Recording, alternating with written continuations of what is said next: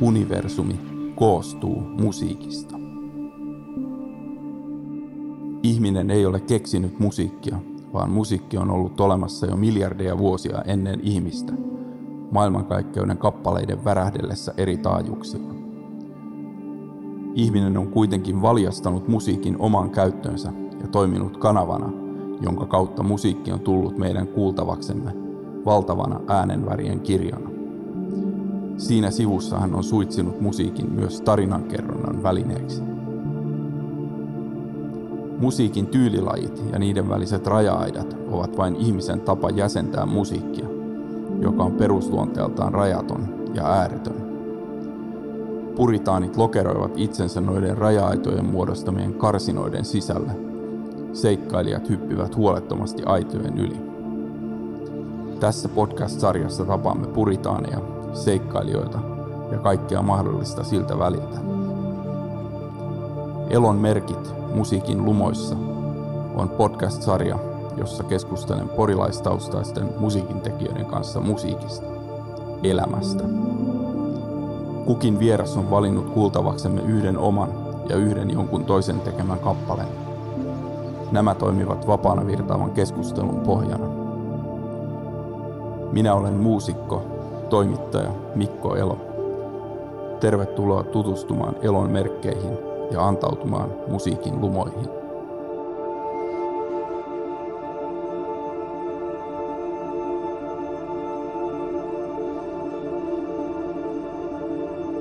Tämä Elon merkit podcastin jakso on taltioitu syksyllä 2021.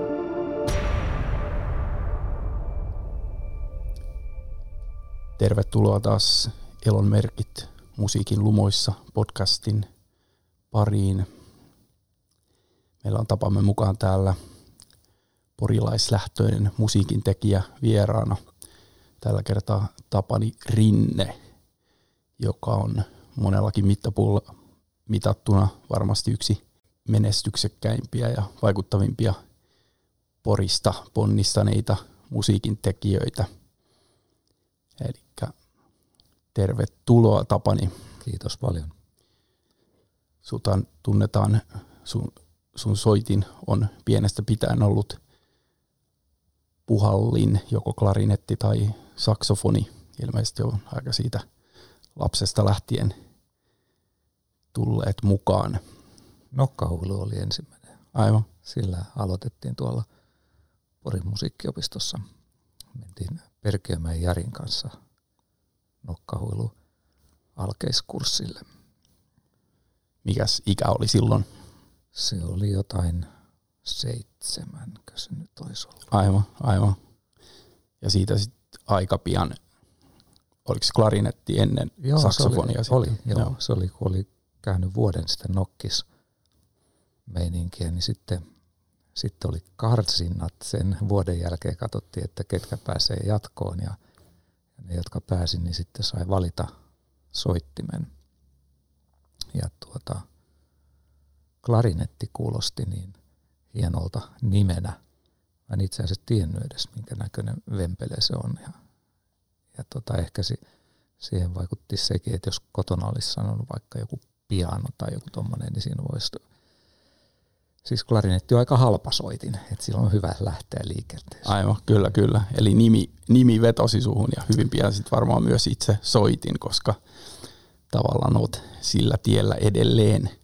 Joo, vaikka ei se itse soitin, siihen meni kyllä aika kauan, että se niinku soittimena vetosi. Et enemmän se oli semmoista niinku normaali musiikkiopiston tunneilla käymistä ja soittelu, mutta sitten vasta kun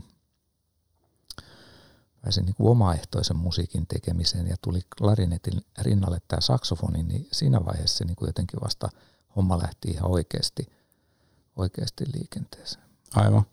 Eli oliko se silloin, sä olit ö, käsittääkseni ihan joku 12-vuotias suunnilleen, kun sä jo Pori Big Bandin kanssa soitit ekoja kertoja? Joo, siis Länsiporin lukio ihan tässä missä, vieressä, missä me nyt ollaan. Niin, siis tuota Länsiporin lukio meille tuli Tapani Kontula musiikin opettajaksi. Tai se oli se ei lukio, vaan mikä se oli, yläaste vai kansakoulu. mä unohtanut. No, joka tapauksessa niin siellä sitten niin Tapani Kontula on yksi siis näistä Porijats 66 ryn perustajajäsenistä ja Porijats-festivaalin perustajia jo edesmennyt tuossa muutama vuosi sitten. Joka tapauksessa Kontula perusti koulun bändin. Sen nimeksi tuli Little Big Band ja sitten hän myös hankki koulun soittimia ja tilasi sinne puhaltimia ja no Jari vanhempana sai valita ensin ja hän otti alttosaksofonin ja sitten mulle jäi jäljelle se tenorisaksofoni. Okei, eli sä olit niin tenorisaksofonilla foneista Joo. liikenteeseen. Aivan, aivan. Ja sitten sitä koulun rupuskaista soittelin jonkun aikaa ja sitten sain joululahjaksi. Äiti ja isä osti mulle Selmer saksofonin. Se oli kova juttu. Joo. Siis ihan tämmöinen ammattitason soitin. Joo, joo, se on ihan huippu, huippumerkki. Joo, on, mä aivan. käsitän, että miksi ne teki semmoisen tempun, mutta olen hmm. kiitollinen heille. Aivan, kyllä, kyllä. Joo, eli sulla oli silloin, kun ihan sitten Little Big Bandista tähän varsinaiseen Pori Big Bandiin tota noin, niin sait ylennyksen, niin tota, no joo, siinä, vaihe, on... siinä, siinä vaiheessa oli jo foni, fonikehissä. Sit Kyllä, vai, joo, joo se oli aika lyhyt matka, koska tosiaan Kontula oli näitä Jatsin voimahahmoja ja sitten tietysti esitteli meidät nuorukaiset sinne, tai vei meidät sinne Bori Big Bandin harjoituksiin ja siitä se sitten oikeastaan lähti. Siellä Aivan. istuttiin joka viikonloppu harjoituksissa. Muistaakseni, koska sun ensimmäiset semmoiset niinku omat äh, musiikin, sanoisi vaikka säveltämiskokeilut tai tällaiset? No aika pian oli. siinä, joo, samaan aikaan oli kaiken näköisiä koulubändejä ja ihmeellisiä virityksiä. Soitin rockabilly-bändissä, olikohan se Stray Bullets vai mikä se harhaluoti, mikä se niin taisi olla. Ja Joo. sillä käytiin jopa Raumalla keikalla. Ja, ja tuota, sitten oli kaiken näköisiä muitakin harrastusbändejä.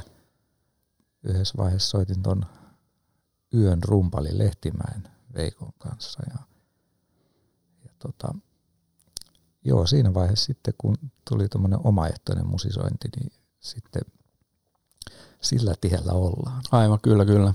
Eli fonilla, foni tietysti rockabillyssä semmoinen ihan luonteva, Joo.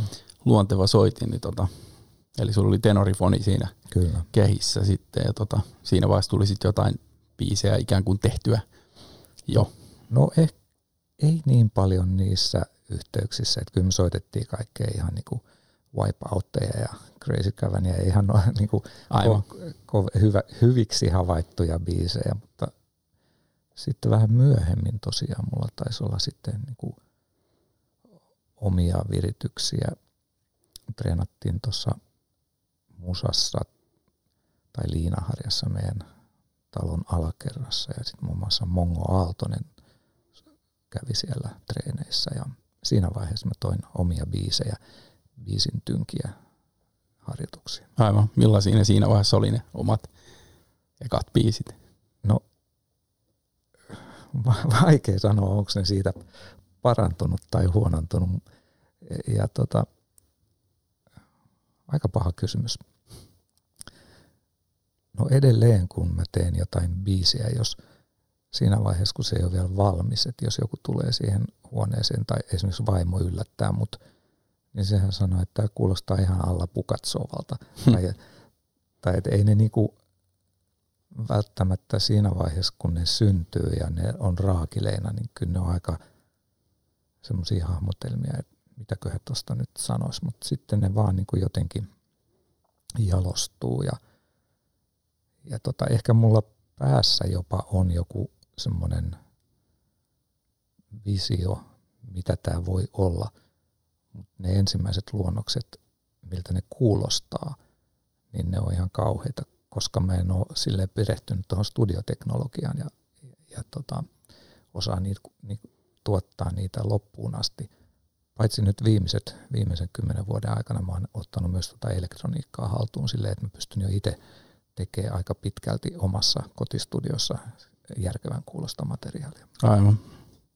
Joo, toi jännä tavallaan toi sanois, niin kuin, tai mitä sanoit, että niin kuin, ikään kuin itse olisi siihen studiotyöskentelyyn sillä tavalla niin, kuin niin perehtynyt ja tavallaan siihen, että miten niin kuin silloin alun alkaen tavallaan. Mutta sitten kuitenkin kuuntelee, jos mennään nyt pikkusen hypätään tuohon 80-luvun loppupuoleen, kun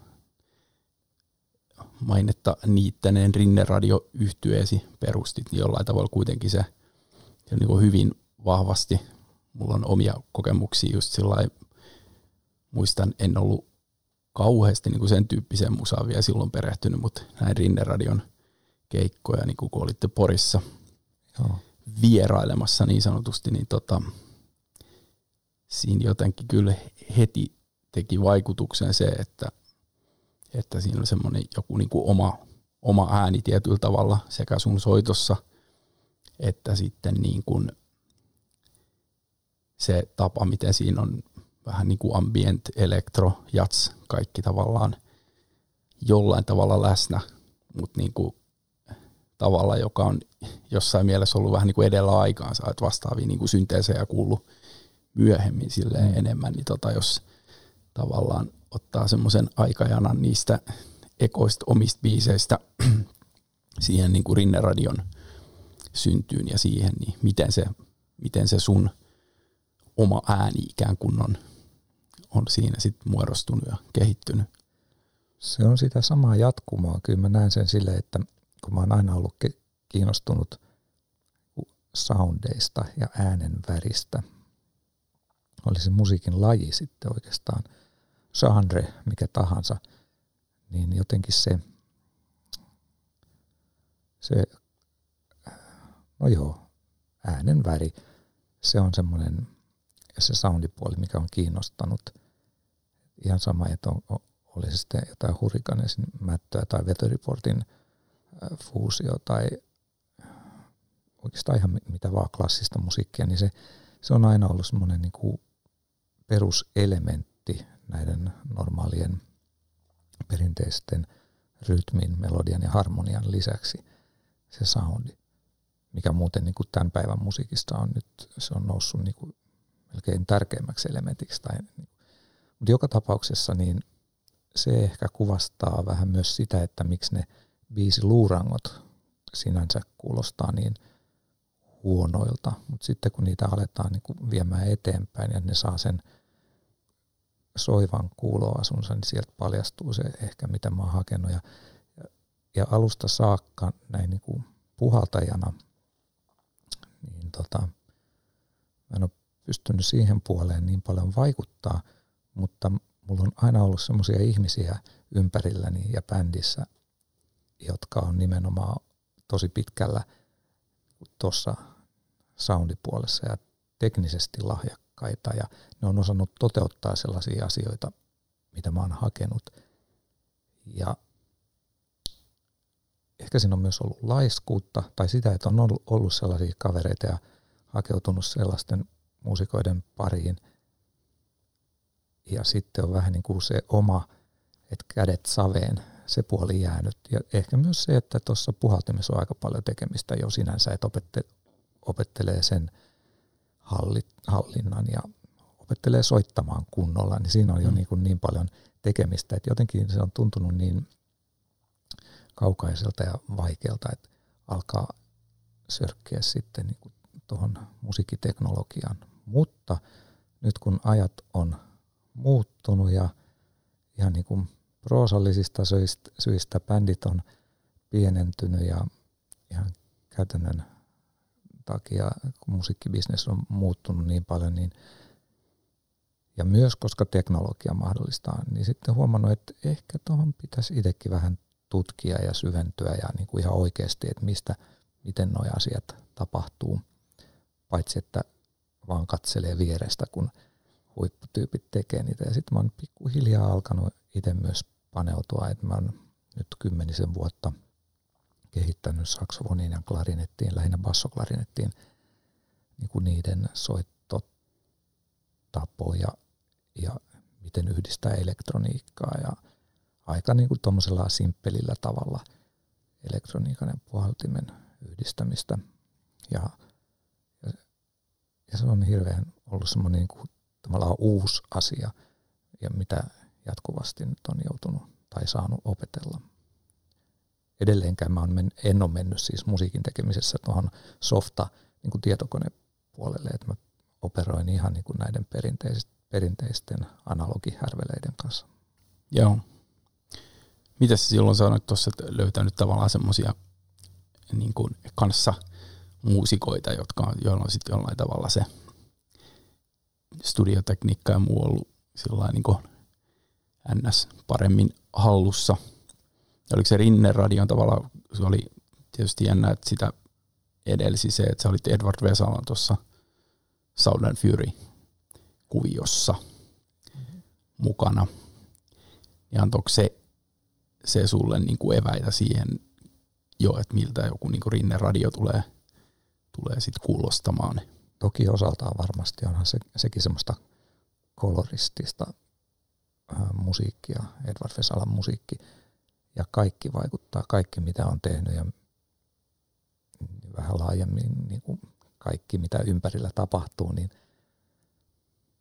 vaikuttaa siihen musiikin tekemiseen, mutta ihan niin kuin konkreettisesti niin kyllä, kyllä kaikki bändit, missä on soittanut ja, ja tota, sieltä sitä niin kuin ammentaa myös omiin tekemisiin. Aivan. Onko se Rinne-radion soundi sitten, mikä kuuluu aika vahvasti semmoisena omintakeisena jo ihan ekalta levyltä 80-luvun lopulta lähtien tavallaan, niin syntyykö se sitten ikään kuin yhteistyössä niiden ensimmäisten Rinne-radion kanssa, muusikoiden kanssa, vai miten se niin kuin just toimi, mitä mä sanoin, että ainakin itse koki, että tässä yhdistyy asiat nyt jollain aika niin kuin uudella tavalla. Niin tota. Joo, varmaan jälkeen katso, jälkikäteen katsottuna on näin, mutta toki se ensimmäinen levy oli hyvin vahvasti Edward Vesalan visioima ja tuottama ja näin. Et, ja tota, et sitten vasta niin Tokasta, Dance and Visions-levystä lähtien ehkä ne oli enemmän sitten niin kuin mun aivoituksia. Mutta se ensimmäinen levy oli hyvä lähtölaukkaus ja kyllä se niin kuin, joo, viitoitti sitä tietä. Aivan. Silloin ei ollut vielä, tai joo, silloin itse asiassa oli tullut jo noin samplerit. Muutenhan se oli tommonen niin kuin tavallaan rock, rockibändi kokoonpanolta, että siinä oli basso, rummut, kita, siis sähköbasso, sähkökitara, rummut, foni ja keyboardit. Ja sitten Iro, Iro Haarla ja Tommi Lindel ää, oli näitä, voisi sanoa pioneereja sämpläämisessä, tai varsinkin Tommi Lindel. Ja, ja tota, eli, eli silloin tuli se mahdollisuus, että pystyi niinku keyboardilla, koskettimilla soittaa oikeastaan kaikki maailman äänet. Että mitä, mitä vaan niin kuin on kuultavilla, niin sen voi äänittää ja sitten soittaa sen koskettimilla. Muistan, me oltiin Speedy Saarisen ja Etun kanssa tuolla jossain Wärtsilän telakalla ja äänitettiin siellä, kun miehet teki laivaa, niin niitä, niitä ääniä, telakan ääniä ja niitäkin kuullaan siinä levyllä. Et se oli... Nimenomaan Rinne-radion ekalla, to, ekalla, ekalla levyllä. Joo, joo. joo. joo eli, eli kyllä se teknologia on ollut aina niin kuin mukana vahvasti – niin kuin sen päivän teknologia, mikä, mikä on ollut sitten käytettävissä. Et sitten seuraava askel oli siinä, kun tuli mukaan rumpukoneet. Sitten meilläkin live-kokoonpanossa ja myöhemmin levylläkin, niin rumpali vaihtuikin koneeseen. Eli se oli sitten niin kuin semmoinen ihan seuraava luonnollinen siirtymä. Sen jälkeen sitten tietysti kaikki nämä tuli digi, digitalisaatio ja alettiin tehdä ohjelmoimalla. Tai toki no, jo, jo tota, rumpukoneitakin ohjelmoitiin, mutta kuitenkin tämä koko softasysteemi, sehän muutti sitten taas, tai toi uusia mahdollisuuksia. Ja kun mä en ikinä oikeastaan ostanut sitä, että tulee joku asia, mikä korvaa jonkun vanhan, että se olisi niin kuin tosi tyhmää tai jotenkin se ei ole se pointti, että tulee esimerkiksi joku viulusämple tai viulukone ja sillä korvataan viulusektio. Et, et, enemmänkin mä oon nähnyt ne semmoisia, että kaikki vanhat asiat on ja pysyy ja niitä voi käyttää, mutta sitten tulee uusia mahdollisuuksia. Aivan, eli paletti laajenee, mutta Kyllä. se ei mitenkään niin kuin, vaihtaa vanhat värit uuteen, vaan niin kuin, että ne vanhatkin on kaikki käytettävissä. Kaikki on käytettävissä, Joo. mutta toki niistä uusista innostuu ja ne on sitten siinä pinnalla luonnollisesti ja, ja sitten kun ajattelee, että miten musiikki, ää, teknologia on mennyt eteenpäin ja, ja miten musiikki on muuttunut tässä, niin kyllä se aika paljon se teknologia on määrittänyt sitä, miltä musiikki kuulostaa. Mm, kyllä. Et loppujen lopuksi ne rytmithän on ollut olemassa ties kuinka monta sataa vuotta ja, ja tota, jos ajattelee vaikka teknoa, niin teknorytmi on ollut varmaan tuhansia vuosia. Mm, kyllä. Ja tota, sama harmoniassa, niin eipä siellä ole niin kuin oikeastaan länsimaisen harmonian teorian puitteissa oikeastaan enää voitu keksiä mitään uutta, että kaikki eri tavat panna 12 säveltä mm. eri järjestykseen ja, ja sitten sama melodisesti, niin se on mm. ainoa, mikä on niinku kehittynyt, mihin on tullut koko ajan uutta, on toi soundi. Aivan. Ja popmusiikissahan se huomaa just, että sehän ei ole mitään muuta kuin soundin, uuden soundin löytämistä. Niin, biisit on periaatteessa niinku kaluttuja, että har, harvapa ottaa mikrointervalleja käyttöön, jos tota noin, niin on vähänkään kaupallisia pyrkimyksiä Nimenomaan. musiikilla. Ja sitten, tota... Kyllä, ja se tekee myös sen, että koska se on mahdollistanut tämän soundin, tai että soundit on kehittynyt, niin sitten ehkä on jäänyt vähän taka-alalle tämä niin kuin muu musiikki. Jos nyt ajatellaan vaikka popmusiikkia, niin, niin harvoin enää kuulee sellaisia melodioita tai no ehkä melodioitakin vielä, mutta varsinkin harmonisesti, niin kyllä on aika paljon köyhtynyt, jos vertaa vaikka jotain 30, 40, 50, 60-luvun ää, hienoimpia hip-hop-hittejä. Aivan. Joo, se on ihan totta tavallaan. Tuntuu, että siihen soundipuoleen sekin on jännä tavalla, että, että millä tavalla siihen satsataan. Että ehkä oli se niin kuin jos puhutaan nyt vähän niin kuin pop- tai jopa iskelmamusiikista, niin 70-luvun tiettyyn pisteeseen asti tehtiin aika huolella ne taustat ja muut niin, kuin niin sanotusti tyhmä sana käyttäen oikeilla soittimilla ja mm. sitten jossain vaiheessa siirryttiin siihen niin kuin, tavallaan, että päästään studios halvemmalla, että lyödään vähän tätä tota no niin, niin sanottua modernia soundia ja sitten kaikki kuulosti vähän niin kuin samalta, mutta sitten ehkä semmoinen uusi herääminen siihen, että mikä kaikki on mahdollista. Että just toi, mitä sanoitkin, että paletin vanhat sävyt on myös käytössä niiden uusien lisäksi.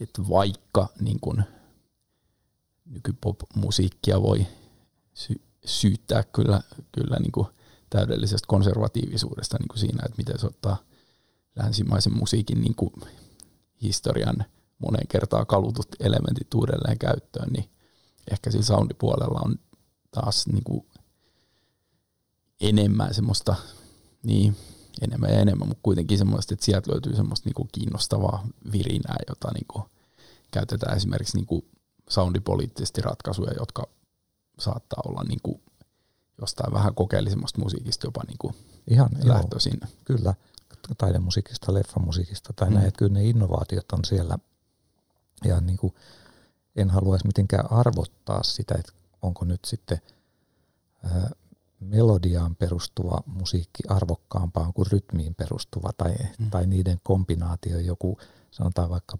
bossanova tai bebop, missä on kaikki niin kuin melodia, harmonia, rytmi tosi pitkälle viety, mutta sitten soundi on aika sitä mm. samaa kaikissa biiseissä. Miten noita, se on ihan oikeastaan turhaa se ja mahdotonta eri musiikinlajien arvottaminen. Mm, se on kyllä aivan totta ja se on tavallaan siinä vaiheessa, kun puhutaan niin kuin musiikkityyleistä, niin itsellä ainakin tullut pikkuhiljaa se niin kuin ajatus, että puhutaan aika lailla niin kuin pintatasosta ja ja mistä vaan suunnalta voi löytyä jotain niin kuin tosi mielenkiintoista ja toisaalta mistä vaan suunnalta voi löytyä tyyli, tyylisuunnalta löytyy täysin niin kuin, mitä sanovat tuota, Kyllä.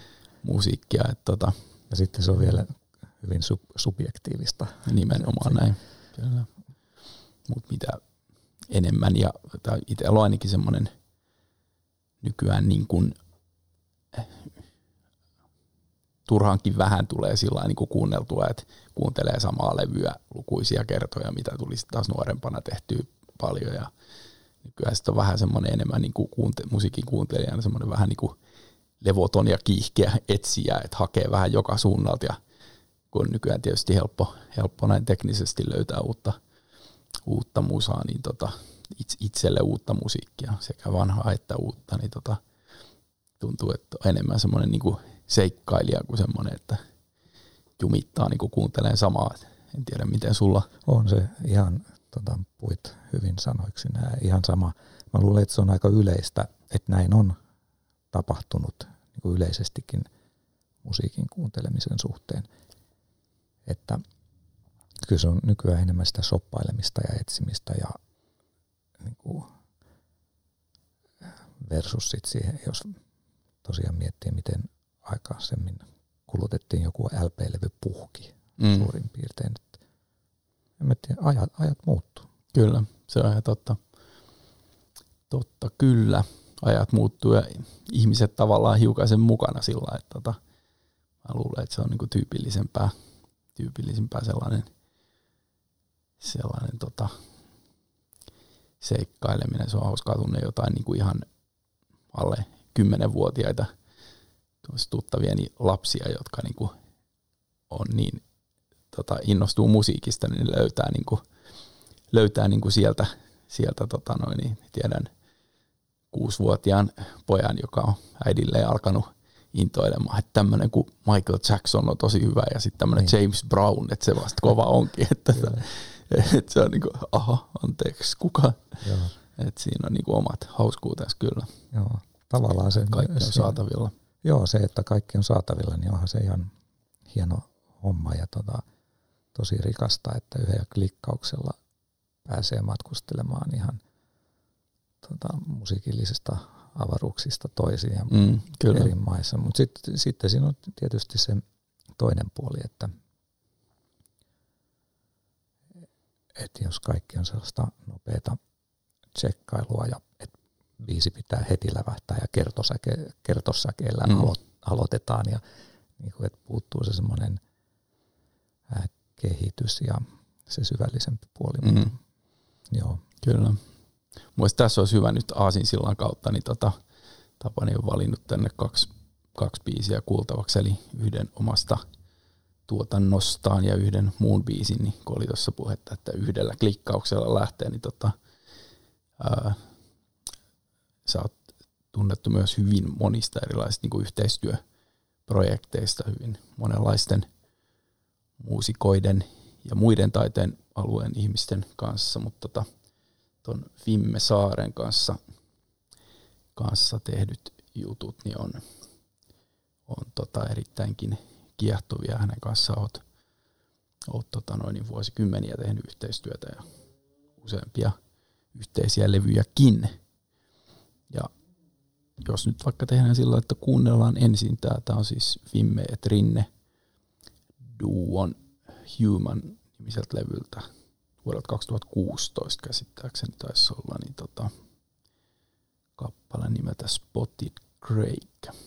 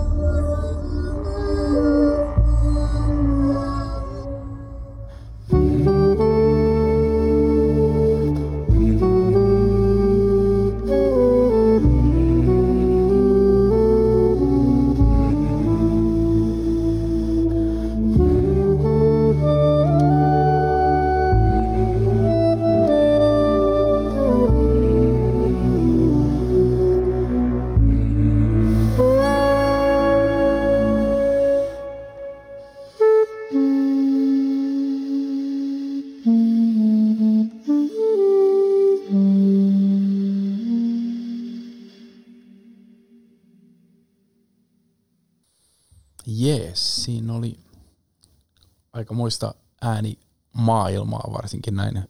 Tässä vaiheessa täytyy sanoa, että suosittelen kuuntelijaakin kuuntelemaan tämän tuota noin niin, hyvillä äänentoistolaitteilla, tuossa on esimerkiksi miten tuo niin basso kerros tuossa soi ja miten se niin kuin eri taajuuksien äänimaisema värittyy, niin siinä on jotain aika hienoa, hienoa ihan jo noin niin kuin soundi teknisesti. Mites tota, mikä sut sai valitsemaan juuri tämän biisin tähän?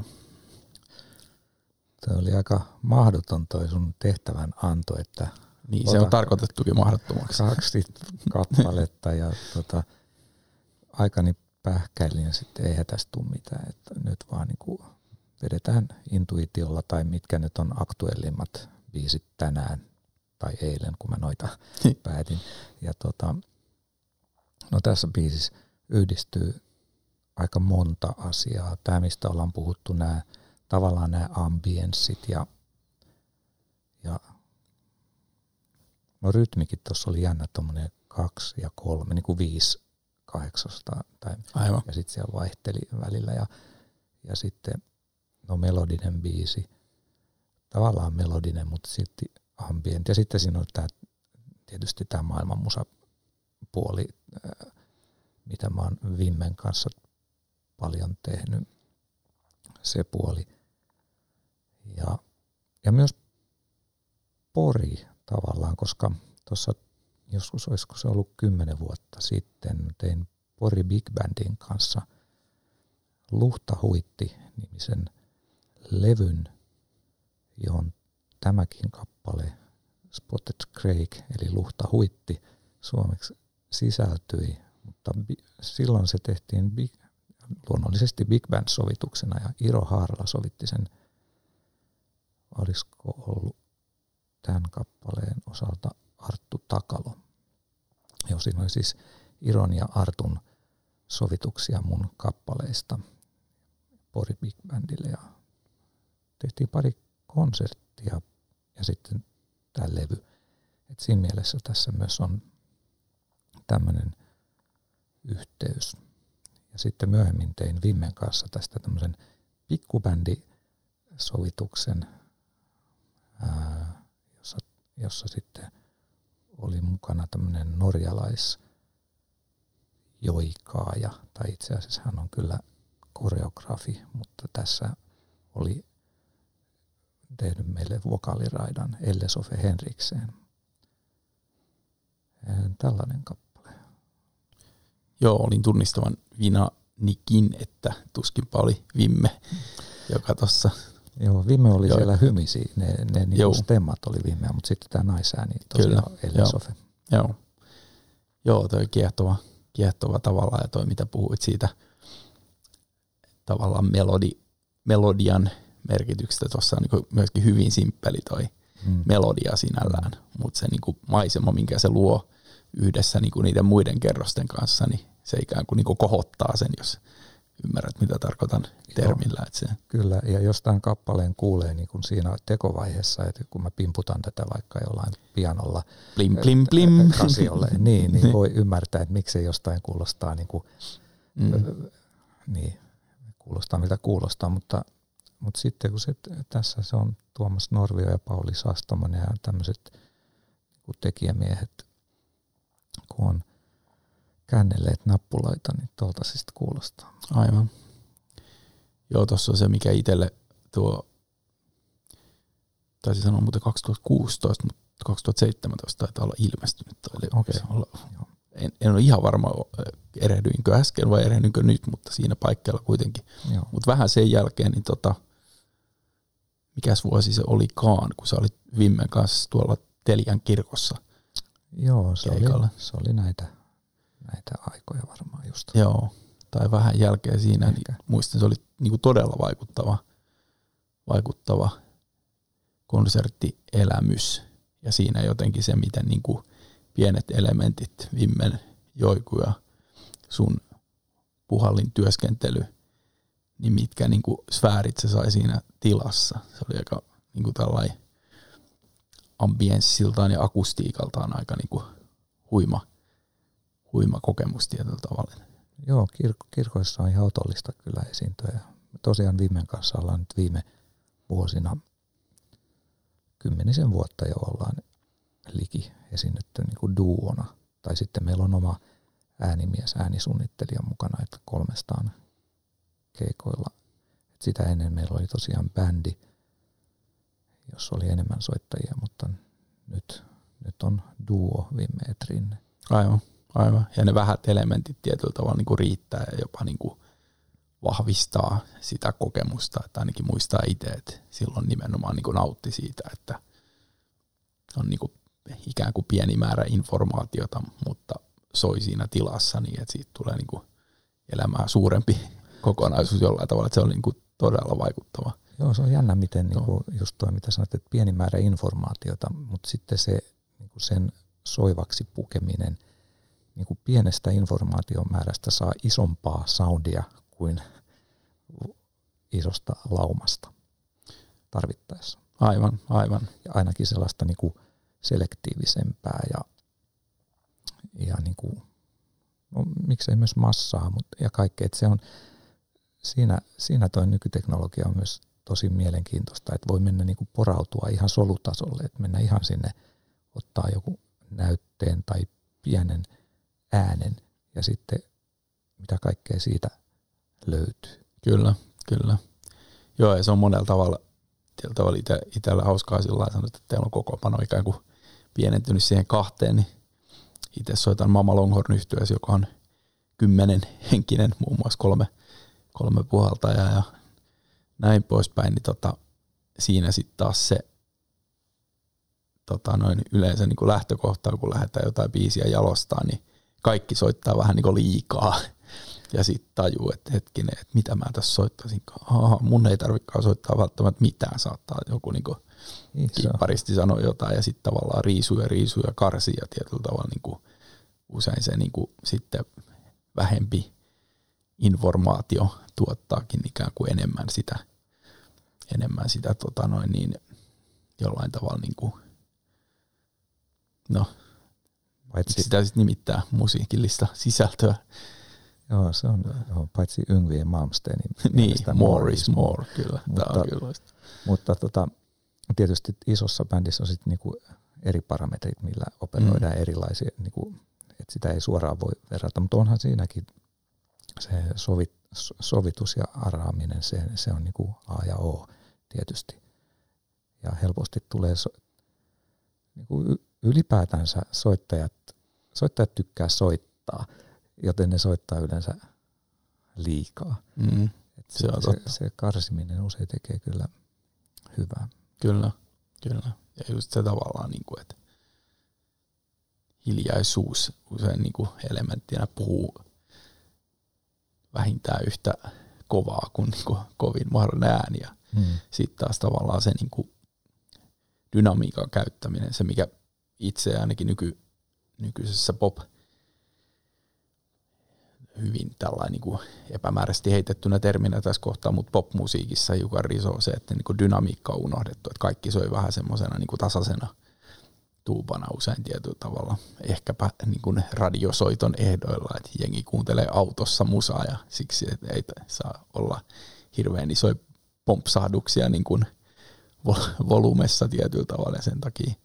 Se on just näin. Mm eihän autossa siis, e, autossa ei voi kuunnella mitään taidemusiikkia. Mm. Tai sitten pitäisi olla joku 500 äh, sarjan Mersu SL mm. tai joku S-Mersu, jos en ole päässyt vielä semmoiseen autoon, missä se nautinto oli. Et kaupunkia, jossa tosin itsekin aika usein on, tai on radio melkein aina päällä ja sitten kanavahakurit tosi ahkerassa käytössä – mutta sitten kun mennään moottoritien nopeuksiin, niin kyllä se sitten menee niin kuin puheohjelmien puolelle. Ja mulla ihan, mä sanoin ihan sama, että, että mä huomaan kanssa, että siinä vaiheessa kun niin kuin, tota no, niin ajellaan kovempaa ja auton moottori rajoittaa ikään kuin sitä kuulokuvaa, niin se on hyvin usein silloin kuuntelen jotain tiedeykköstä ennemmin kuin tota no, niin, Kyllä.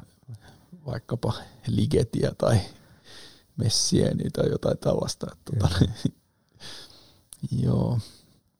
Mutta joo, tästä voisi tietysti puhua pitempäänkin, mutta mä en tiedä, onko automusiikkikuuntelu kuitenkaan kiehtovin puheenaihe. Tota, toi vielä, mutta miten, miten sun ja Vimmen niin tiet alun perin kohtas ja miten te niin kuin löysitte toisenne ikään kuin näin musiikillisesti? No siihen liittyy taas Pori ja Pori Big Band. Me oltiin silloin bändin kanssa kiertueella tuolla jossain pohjoisessa, tämmöinen kalottikiertue. Suomen, Ruotsin, Norjan pohjoisosissa ja siellä sitten Vimme ilmaantui keikkabussiin ja viihtyikin siinä tovin ja aina iltaisin osallistui, osallistui keikkoihin joikaamalla, veti joikusolot sinne swingien sekaan ja se oli ensikohtaaminen Vimmen kanssa. Hän oli silloin, taisi olla matkaopas, oli hänen virallinen ammattinsa siihen aikaan. Ja tota, sitten meidän yhteistyö alkoi vasta sitten myöhemmin siinä vaiheessa, kun mulla oli jo bändi Rinne Radio ja Joensuussa sitten. Mä kyllä muistan ihan tarkkaan, tämä oli siinä torin kupeessa Suojatiellä Vimme tuli vastaan ja katsoin, että Aa, Vimme, moi, muistatko? Ja, no muistahan minä. Ja sitten, sitten me ollaan tekemässä levyä, että tutko joikaamaan. Sitten, no saathan tullakin. Ja siitä sitten lähti. Aivan, aivan. Onko se jollain tavalla, miten sä niin kuin tietysti se on myös niin kuin henkilöiden ja henkilökemioiden kohtaaminen, mutta miten näin niin kuin tavallaan, kun puhuttiin tuosta soundista ja sen niin kuin pienistä nyansseista, niin löytyykö se niin kuin sun puhaltimes ja Vimmen joikun tavallaan semmoinen niin kuin yhteinen ääni jollain tavalla helposti ja miten sä niin kuin koit, sen, koit sen silloin aluksi? Kai, kai se löytyi joo, koska näin pitkään ollaan tehty – aluksi mä koin sen ihan niin kuin joiku on instrumentti instrumenttien joukossa, että se ei ollut mitenkään niin kuin, että laulu ja säistä ja bändi, vaan joiku oli siellä niin kuin yhtenä linjana, linjana tai mausteena tai mitä nyt milloinkin biisistä riippuen. Mutta sitten jossain vaiheessa tuli semmoinen, että ei itse, tämä on niin kantava ja hyvä, voimakas juttu ja Vimme on sellainen hahmo, että hänelle kyllä pitäisi kuin löytää ihan, tehdä ihan oma projekti. Ja niin me sitten eriytettiin Rinne Radio ja Vimme. Eli tuli Vimme-niminen bändi ja, ja sitten Rinne Radio jatkoi ilman Vimmeä. Aivan. Tai tämä on hankalaa niin kuin jatkoi ilman Vimme Saarta. Tämä on vähän, niin kuin, mm. vähän kuin Carlos Santana ja Santana, niin, niin, niin Vimme Saari ja Vimme, mutta kuitenkin niin sitten se oli mun mielestä ihan onnistunut semmoinen profilointi, koska sitten niin kuin molemmat aktit tahoillaan jotenkin kirkastui ja fokusoitui ja teki ihan hyviä juttuja. Aivan, aivan. Eli se joiku-elementti jollain tavalla oli niin, kuin niin vahva, että se ikään kuin kaipasi oman tämmöisen platformiinsa tavallaan. Joo, kyllä. Että. Näinkin voisi sanoa, joo. joo. Aivan. Yes.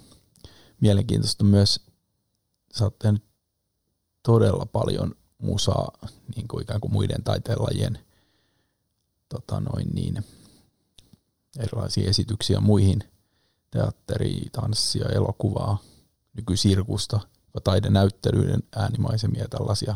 Joo. Onko se, miten sä koet tavallaan sen, niin kuin, millä tavalla se on erilaista tai toisaalta millä tavalla samanlaista kuin sun niin sanottu itsenäinen musiikin tekeminen, jossa musiikki toimii pelkästään omana elementtinään. Mm. Se on, siinä on monta, monta puolta. Ensinnäkin se on niin ihan semmoinen oleellinen asia toimeentulon kannalta. Et jos tekee ainoastaan omaa marginaalimusiikkia vielä niin kuin No nykyään kaikki on tietysti tavallaan globaalia, mutta ei sitten kuitenkaan. Mutta aikaisemmin varsinkin, että jos tekee jotain marginaalimusiikkia pienellä alueella, maantieteellisesti pienellä alueella, niin eihän se mitenkään voi taloudellisesti kannattaa. No siitä syystä me ollaan yritetty laajentaa reviiriä, mutta sitten toinen semmoinen luonnollinen tapa taata toimeentulo on se, että ottaa vastaan niitä toimeksiantoja ja vastaa myönteisesti kyselyihin, että hei, me haluttaisiin, että tuut sä tekemään meidän tanssi, teoksien musiikkia, että me ollaan kuunneltu Rinne-radio esimerkiksi, niin totta kai se on silloin niin kuin palvelee molempiin suuntiin ja se palvelee sitä mun omaa tekemistä myös. Siinä tavallaan saan tehdä sitä samaa musiikkia, mitä mä joka tapauksessa tekisin tietysti tietyin reunaehdoin. Että aina kun nyt ollaan tekemässä musiikkia johonkin radio- radio-ohjelmaan tai tele- televisio-ohjelmaan tai dokumenttiin tai installaatioon, niin totta kai siinä on niinku, että se kohde määrittää, mitä ollaan tekemässä. Mutta samalla niin mä teen siihen mun musiikkia. Ja sitähän ihminen tilaaja hakee siihen, ettei se hae multa jotain barokkia tai tuu kysymään, että voisit sä tehdä tähän humppaa, vaan että kyllä se niin kuin lähtökohtaisesti jo tietää, mitä se on mm. tilaamassa. Totta kai mä voin tehdä sitten niin kuin humpan Rinneradion tyyliin tai humpan, niin, mm. mutta, mutta niin kuin, että kuitenkin tässä on niin kuin sitä, sitä samaa, että tämä on kaikki. Ja sitten sitä vähän katsoo, että okei, okay, että tästä voisi myös tätä samaa ideaa tai tämän pohjalta voisi kehittää jotakin kenties so, tai Rinneradion tai Vimme ja Rinne ja näin. Et se on niin semmoinen hedelmällinen tapa toimia tässä koko ajan vaikeutuvassa tai musiikkikentässä niin ansaintalogiikan suhteen. Aivan.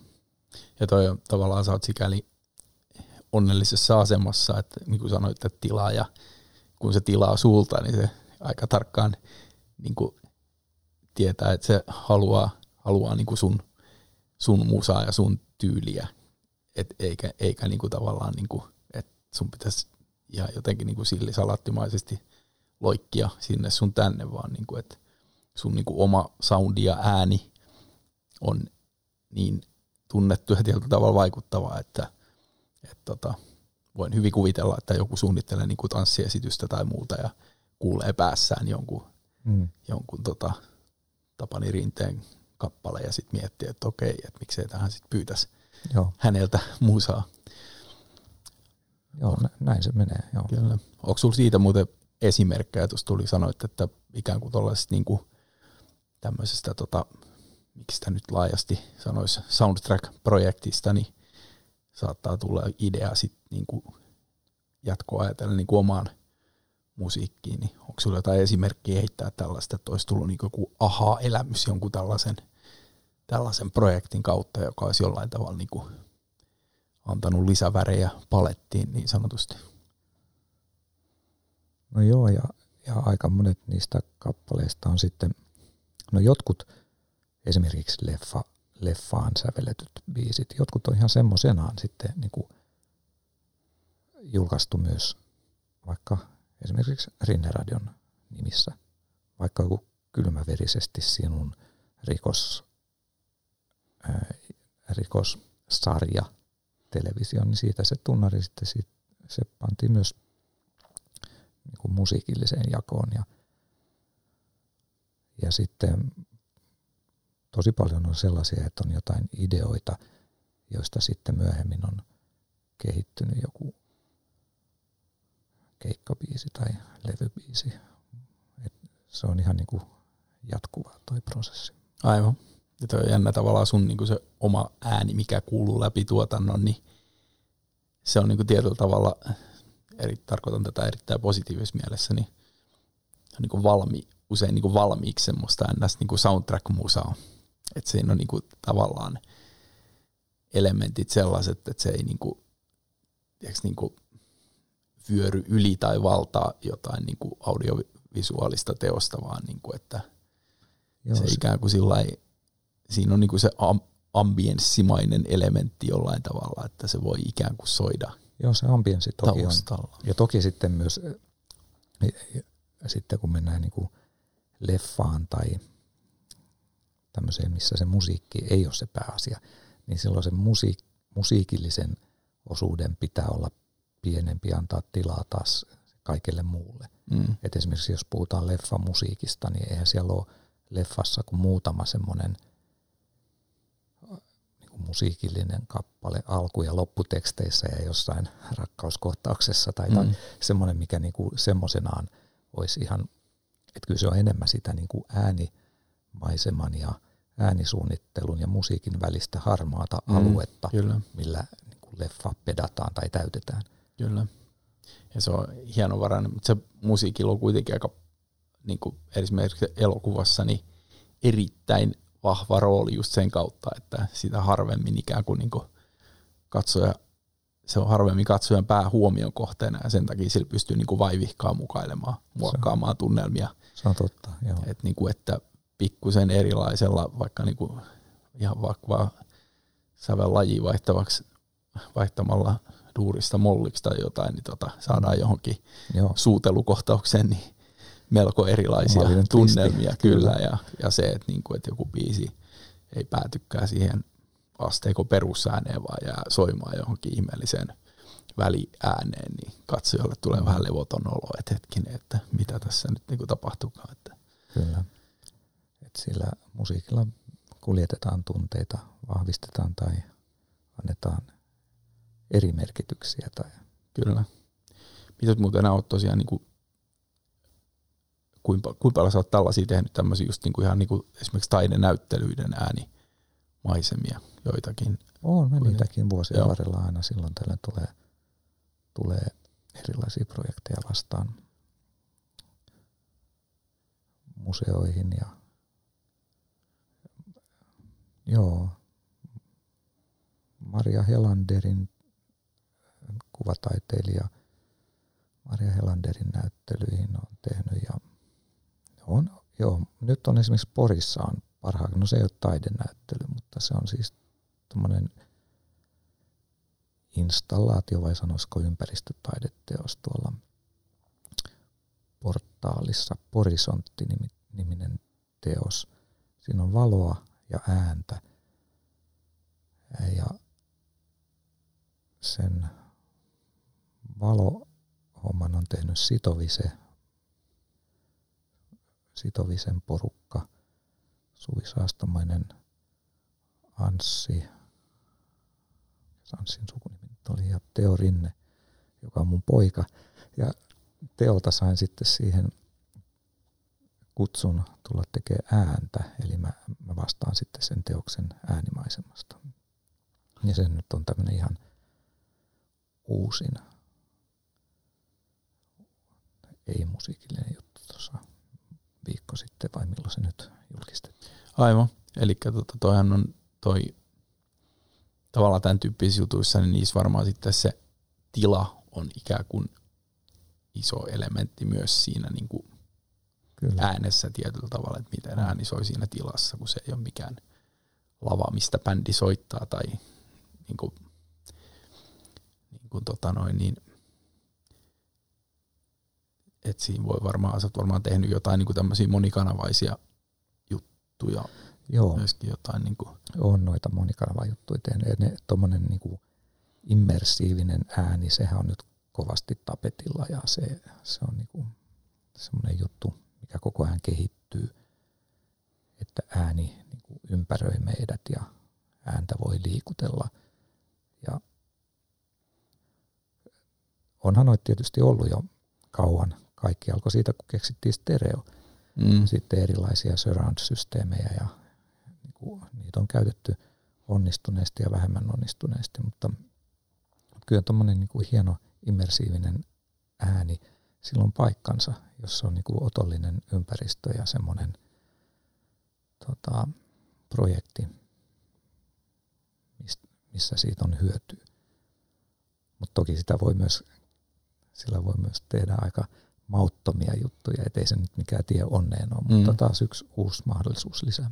Aivan, että immersiivinen ääni varmaan niin kuin, tota noin, niin syvimmillään tarkoittaa sitä, että ikään kuin ääni ympäröi sua joka suunnasta ja joka suunnasta tulee niin kuin erilaista informaatio myös no. vaikka ylhäältä ja alhaalta Just esimerkiksi, että ei vaan niin kuin vas oik ja näin, näin poispäin tai edes 5.1 vaan niin kuin, että Joo, et, et silloin niin tuommoinen niin voi kuvitella että niin kuin kaikumaailmat ja sitten tuommoiset niin semmoiset projektit, jotka on aika abstrakteja, missä ei ole vielä semmoisia vakiintuneita sää, sääntöjä, niin ne, ne saattaa olla yllättävänkin mielenkiintoisia ja, ja tota, avaruudellisia. Mutta sitten semmoiseen niin kikkailuun, jos nyt ajattelee vaikka ihan joku leffa, niin kyllähän niin kuin leffassa, kun leffa ääni, niin haluaa, että se dialogi tai puhe tulee sieltä, missä se kuvakin on. Mm. Et se tuntuu silloin alkuaikoina, kun tuli nämä monikanavajutut, niin tuntui vähän hassulta tämmöiset kikkailut, että yllättäen sun niin olan takaa joku sanoo jotain mm. ja vaikka sitten se tapahtuma on ihan jossain vastapäätä. Mutta sitten taas tämmöiset tosiaan tämmöiset niinku fanta, fantasi, fantasia- ja avaruusleikittelyt ja soundit menee tuolla ympäri, pään ympäri, nehän on ihan hauskojakin välillä. Kyllä, kyllä. Ja, tästä tulee mieleen tämä tosiaan hauskaa se, että periaatteessa niin kuin tuossa sanoit, että immersiivistä tähän on saattanut olla joskus tota noin, niin, muinaisuudessa tuhansia vuosia sitten, että tota noin, niin, tyypit on kerääntynyt nuotio ympärille ja sitten joku on vaikka kiertänyt sua ja kalistellut jotain puukalikoita ja Kyllä. joku laulanut niin toiselta puolelta, että se on niin kuin täysin tavallaan niin kuin luonnollinen tapa kokea ääntä sinänsä. Mutta tota, niin kuin sanoit just, että leffaa yhdistettynä, niin dialogin on kyllä hyvä tai jonkun henkilön puheen tulla siltä suunnalta, missä se katsoja kokee sen henkilönkin olevan, ellei sitten tosiaan ole joku niinku erityinen syy sille, että Juuri näin. nyt on joku niinku yliluonnollinen olento tai joku, jonka ääni saadaankin kiertämään siellä niinku katsojaa tai kokijaa. Joo. Tästä tulee mieleen tota se stereosysteemiä, kun tarjottiin jollekin levyyhtiön pomolle jossain vaiheessa 1900-lukua, niin hänhän oli ihan niin kuin äimänä ja sanoi, että joo, että ei hän nyt niin kuin kahta suikkuakaan tarvi niin kuin tota peseytymiseen, että miksi hän tarvitsisi niin kuin kahta kaiutinta musiikin kuuntelemiseen. Ja tyrmästä niin kuin, tota noin, stereosysteemin kehittäjän ja sitten tota noin, seuraava levyyhtiö, muistaakseni, hän tätä tarjosi, ymmärsi hiukan paremmin tämän niin kuin idean ja tota, tuli rikastui siinä sitten melkoisesti, että näitä on näitä tota noin, uusien menetelmien kohdalla aina tämmöistä ymmärtämättömyyttä tai väärin ymmärtämistä. Kyllä, ja myös toiseen suuntaan, että ei se stereo aina tee, tai se uusi innovaatio autuaksi, että mm. kyllä voi sanoa, että hyvä mono on parempi kuin huono stereo monesti. Totta kai, kyllä ja hyvä mono on jopa parempi kuin huono immersiivinen Nimenomaan. äänikokemus. Kyllä. Tästä tulee vielä mieleen tämä tota, no, niin kuin ääni tuli puhe elokuvan mukaan, niin yksi tunnetuista leffa yhtiöiden tota, noin, pomoista sanoi melko tota, noin, ylimielisen sävy, että who the hell wants to hear actors talk, mm. mikä siinä vaiheessa kuulosti varmasti tai näin jälkikäteen ajatellen hieman, hieman tuota noin niin virhearviolta myöskin. Mutta tota, nyt voisi olla hyvä aika kuunnella vielä yksi ihan stereofoninen kappale, koska tota, Tapani on valinnut myös, myös tota noin niin, erään toisen artistin kappaleen tähän kuultavaksi – ja kyseessä on Miles Davis ja hänen kappaleensa Tutu.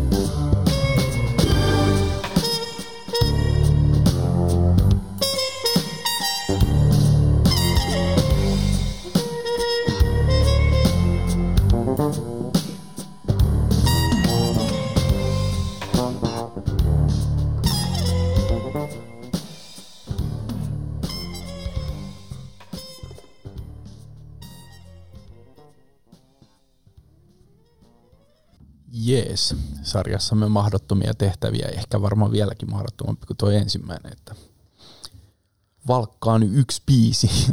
Joo. Mikäs sut sai tähän päätymään? Aika montakin seikkaa tosiaan sen jälkeen, kun olin todennut tehtävän mahdottomaksi.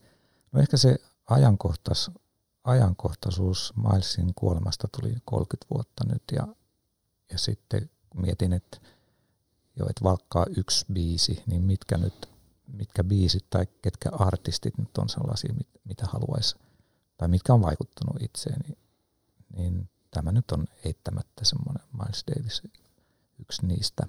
Ja siinä tosiaan näin luurit päässä, niin löytyi taas stereofonisuudessa ja kasarilla osattiin kyllä hyvin myös toi jo. Sinänsä tämä oli hyvä ajankuva myös ja Markus Millerin biisihän tämä oli ja Markus mm. Millerin niin kuin tavallaan musiikki, tuotanto kokonaisuudessaan, mutta sitten se Milesin taika siinä päällä, että ilman tota Milesin trumpettia, niin eihän, tai toi, niin kuin, toi biisi enemmän kuin osiensa summa. Et jotenkin hiukan ristiriitaisia tuntemuksia, mutta jotain, jotain tosi makeeta tuossakin oli. Kyllä, ja toi jännä tosiaan toi vuodelta 1986, eli tätä Milesin niin kuin viimeistä kautta niin sanotusti. Ja tota noin Marcus Miller, joka tuossa luonnollisesti myöskin erittäin näin basistina itsekin täytyy antaa lisäkrediittiä, että huikeat passo, passon soittoa tuossa biisissä myöskin, ja Marcus Miller on ollut tuon levyn niin pääasiallinen säveltäjä. Säveltäjä ja soittaja myöskin, ja tuottaja, ja soittaa myös basson lisäksi äh, niin kuin äh, osassa biisejä, biisejä rumpuohjelmointi, Joo. koskettiin, soitti nyt jopa basso, klarinetti ja soprano saksofoni. Aivan, joo. Ällistyttävä mies. Kyllä, kyllä ja Miles Davis siihen tuo niin kuin, ikään kuin, niin kuin sanoitkin, vähän semmoisen niin oman taikansa sitten vielä, kyllä. vielä päälle. Tämä on kiinnostavaa kyllä toi. Ja se on jännä toi, niin kuin, niin kuin sanoit, että toi Milesin viimeinen kausi, tavallaan se poppi, poppikausi, ja se on just se ehkä hänen halveksituin kautensa, tai ainakin noin niin kuin tämmöisten varteen otettavien kriitikoiden mukaan. Mutta mä löysin Milesin tätä kautta, että silloin teininä aloin kuuntelee eka just näitä niin kuin sen jälkeen, kun hän tuli sen 70-luvun alun tauon jälkeen, niin niissä ne paljon parjatut paluulevyt, ne oli mulle tosi tärkeitä. Ja sitten niin kuin niiden avulla mä oon sitten tietysti tutustunut herran koko tuotantoon ja mennyt sitten sinne ihan juurille. Ja, ja tota, Milesissa viettää just se semmoinen etsiminen ja musiikin ilo ja laaja alaisuus ja kuitenkin niin kuin semmoinen tinkimät, tinkimätön visio. Ja, mutta sitten kuitenkin kaikki, me voidaan puhua kaikesta niin kuin soundeista ja niin kuin ollaan puhuttu ja tahtilajeista ja muuta, mutta sitten tärkein on se fiilis ja se, mitä sillä musiikilla sitten mitä se viestittää. Ja sehän on sitten kuulijasta riippuu, se on niin subjektiivinen asia, mutta mulle uppoo niin kuin toi hänen puheensa, eli soittonsa ihan, se menee niin kuin suoraan tonne johonkin syvälle. Kyllä, ja se on tosi, tosiaan toi, se hänen kaarensa on niin kiinnostava tuossa.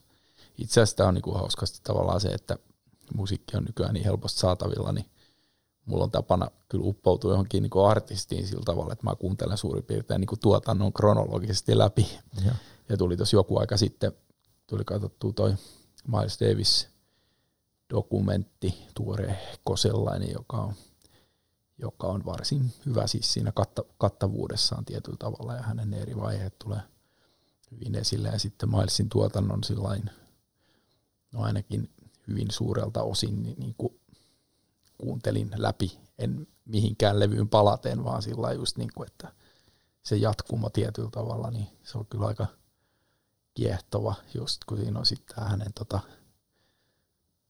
useamman vuoden jakso, kun hän katoaa kirjaimellisesti, kirjaimellisesti ja tota, tulee sitten vielä kerran, takaisin, niin tota, joo, mutta toi on mielenkiintoinen, vaikka itse on just ehkä se Bitches Brew ja sen aikakauden Milesia kuunnellut kaikkein eniten, mm. niin sekä tässä ihan niin kuin hänen myöhäisimmässä tuotannossa, että sitten niissä niin kuin varhaisemmissa, ihan 50-luvun puolelta, niin niistä löytää semmoiset niin oma, oman kiehtovuutesi. Ja jotenkin kuitenkin aistii, että nämä on niin kuin samaa Sama jatkumoa, kyllä. vaikka, niin kuin, vaikka niin kuin hän on ollut aina niin kuin NS-kehityksen kärjessä ja kehittänyt uuden tyyppisiä juttuja, lähestymistapoja.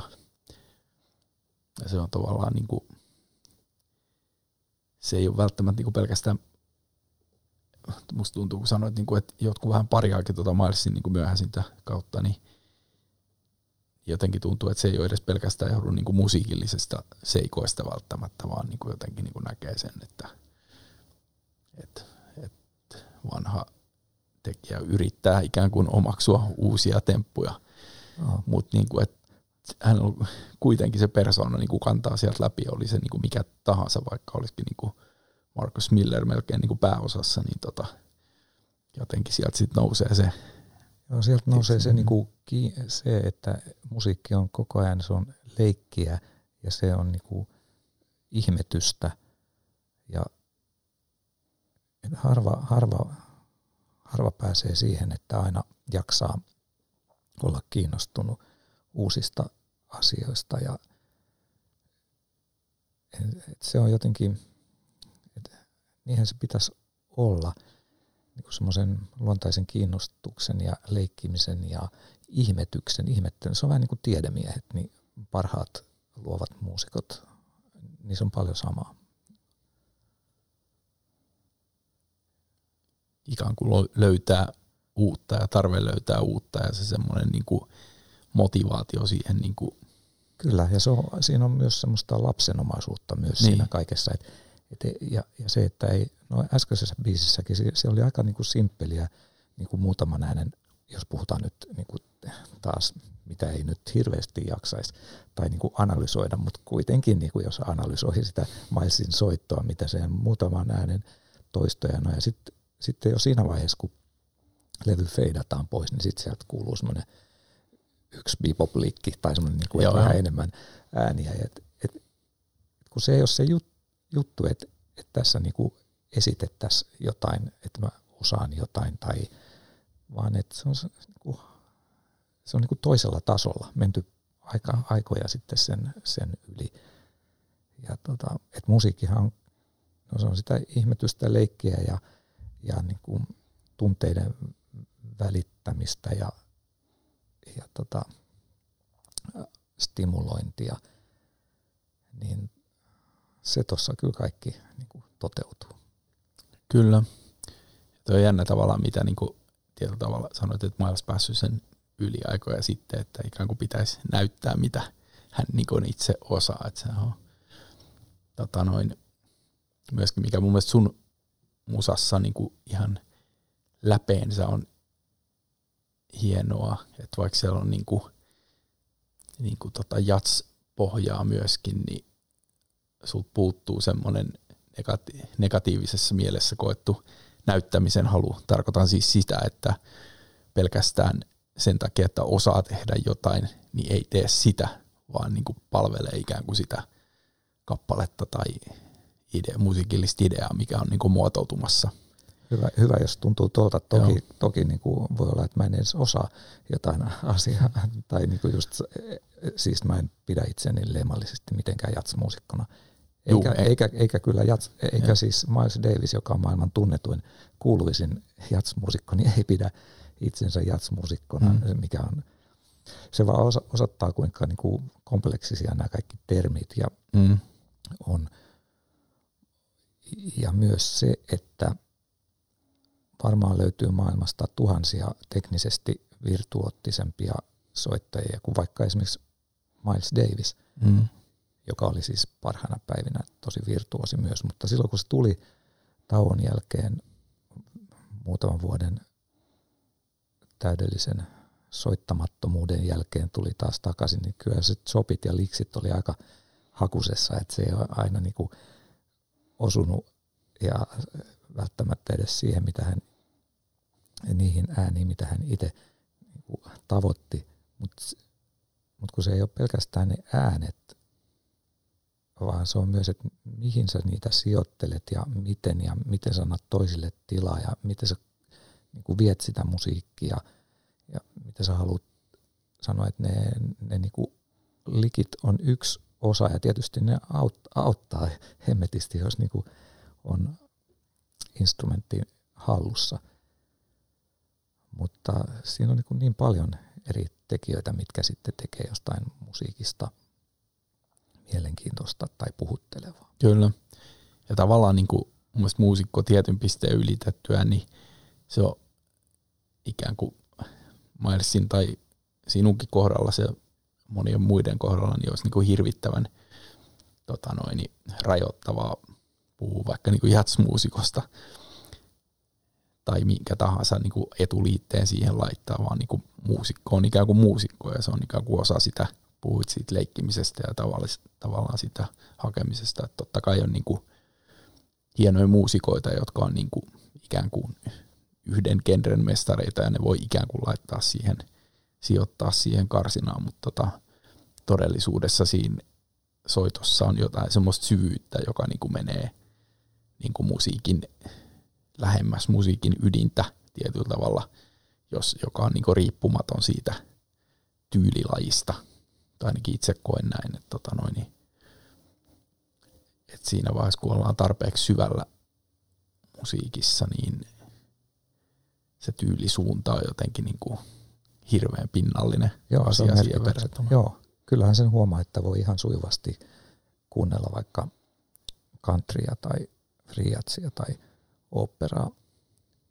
Että ei se niinku, että niistä kaikista löytyy hyvää huonoa ja mikä nyt sitten kenenkin mielestä on sitä mm. hyvää ja huonoa. Niinpä, kyllä.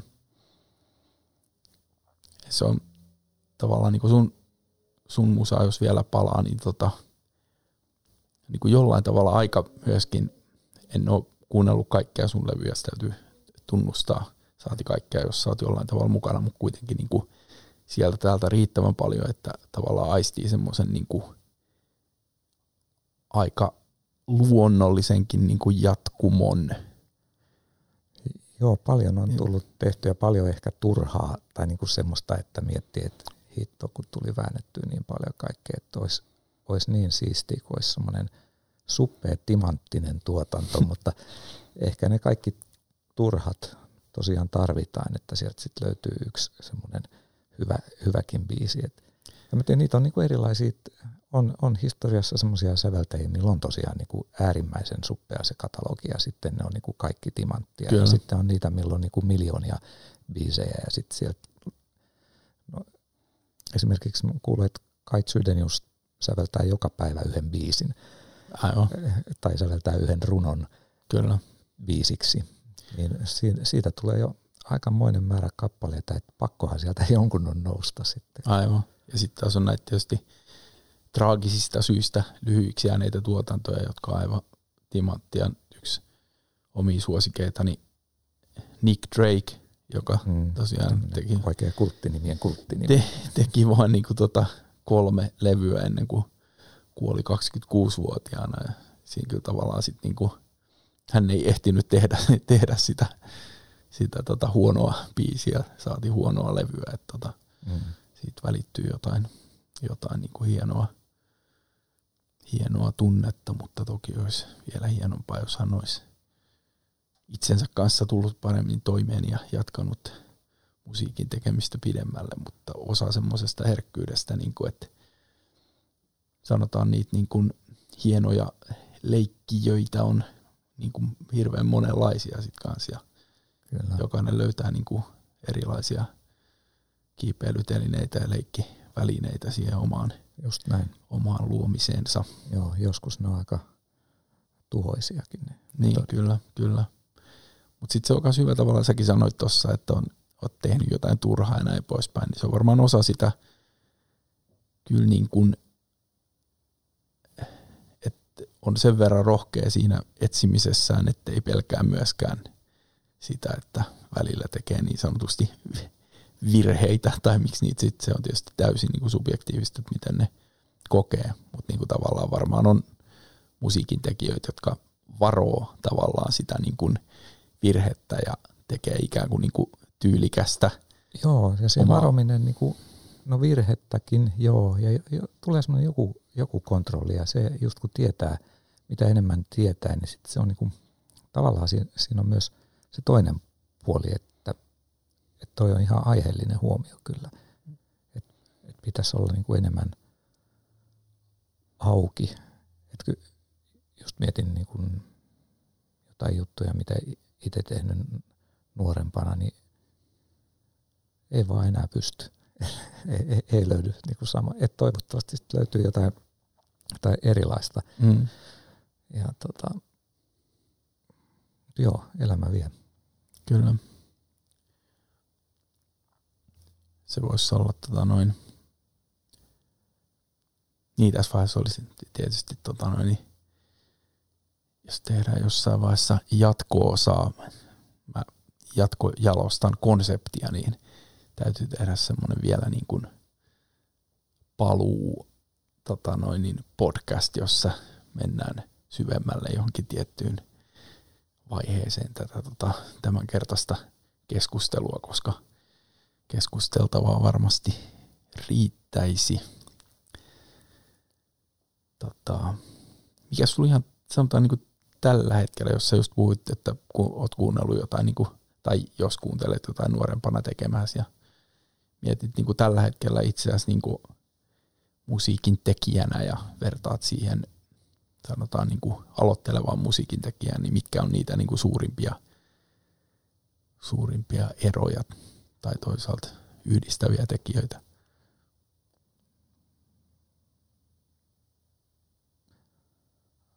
No, tuosta jo puhuttiin tuosta niinku soundi, soundipuolesta, mutta se nyt on yksi tämmöinen tekninen tai yksi parametri, mutta sitten jos ajattelee nyt niinku enemmän henkisesti tai attityydi, niin ehkä silloin nuorempana oli semmoista heittäytymistä, mikä, mikä on niinku ihan luonnollista. Että sehän niinku, tavallaan nuoruuden, no miksi esimerkiksi rockibändi, se on nuorisomusiikkia. Että se niinku, no okei, voi sitä vakuuttavasti tehdä. Rolling Stones on yhä taas, taas mm. kiertoilla, mutta kuitenkin ne, ne esittää niinku sitä musiikkia periaatteessa, mitä ne on luoneet silloin, kun ne on ollut nuoria miehiä. Ja varmaan niillä on uusia biisejäkin ehkä, mutta ne on yhtä kaikki, se on sitä samaa, samaa musiikkia, että se on niinku syntynyt silloin ja noin. Mutta ei niinku, nyt ainakaan mä en pysty synnyttämään samanlaista musiikkia samanlaisella nuoruuden vilpittömyydellä ja naiviudella ja innolla tänä päivänä. Et se on väistämättä, jos sellaista yrittäisi tehdä, niin se olisi teeskentelyä. Et se on niinku, pitää vaan tehdä sitä, miltä tuntuu. Ja sitten niinku, Joo, en tiedä. Pystyykö sitä edes määrittelemään, niin. kun sanoit, niin kuin, että jotain sit nuoruuden vilpittömyydestä ikään kuin katoaa, niin mitä se on, mitä siihen on tullut tilalle, kun sanoit äsken, että no toivottavasti tulee jotain tilalle, no mitä se mahdollisesti se, olisi? Tietysti kyynisyyttä tulee, mutta, mutta sitten just, että et, et säilyttäisi sen ihmettelyn ja löytäisi aina vaan sitä edelleen niitä asioita, jotka innostaa. Ja sitä kauttahan kaikki syntyy, että on niin kuin aidosti kiinnostunut ja vau, että ai tämä kuulostaa tämmöiseltä, onpa makeeta. Ja, varmaan niin kiinnostuksen kohteet luonnollisestikin koko ajan muuttuu ja kehittyy sen mukaan kuin ihminenkin. Kyllä. Tämä oli loistava loppulause. Vai oliko se loppulausetta edeltävä lause? Nyt saat päättää tämän. Joo, nyt kun on semmoinen niin vesi, vesitys tähän, ei tule kyllä mitään mieleen. Kyllä se melkein tavallaan se, että älkää lopettako ihmettelemistä. Se on ehkä se viesti, mikä tästä välitetään.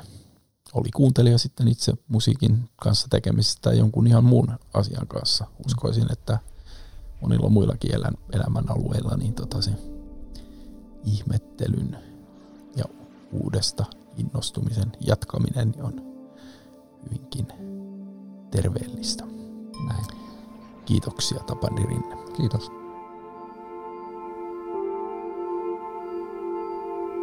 Kiitos, kun olet kuunnellut Elon merkit musiikin lumoissa podcastia, jonka on tuottanut luova toimisto Ensemble.